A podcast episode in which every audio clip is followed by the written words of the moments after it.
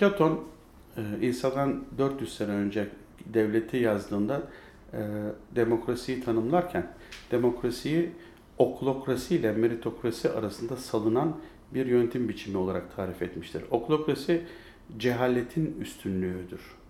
E, meritokrasi ise e, hak edenin, liyakatin üstünlüğüdür. E, yani öyle toplumlar olabilir ki bu cehalet kendine ait bir yönetici seçebilir.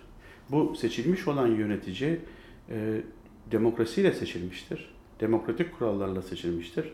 Ama e, cehaletin yönetimi e, toplumu iyiye götürmeyebilir. Bu nedenle demokrasinin içindeki katmanlardan e, meritokrasiye doğru biz yaklaşmalıyız ki demokrasi iyi bir yönetim biçimi olsun. E, bu nedenle e, meritokrasi yani liyakat, hak edenin hak edenin belirli bir görevi alması. E, bu aslında şu anki toplumumuzda, dünyada, dünyada yani bu post-truth era dediğimiz lanet bir dönem var ya, e, bu bu dönemin içerisinde çok az bulunan bir şey. E, ama e, meritokrasi işin layığına verilmesi, hak edene verilmesi. E, bunu yapmak her zaman kolay bir şey değil. Çünkü hak eden kimdir sorusunun yanıtını bulmak da kolay bir şey değil.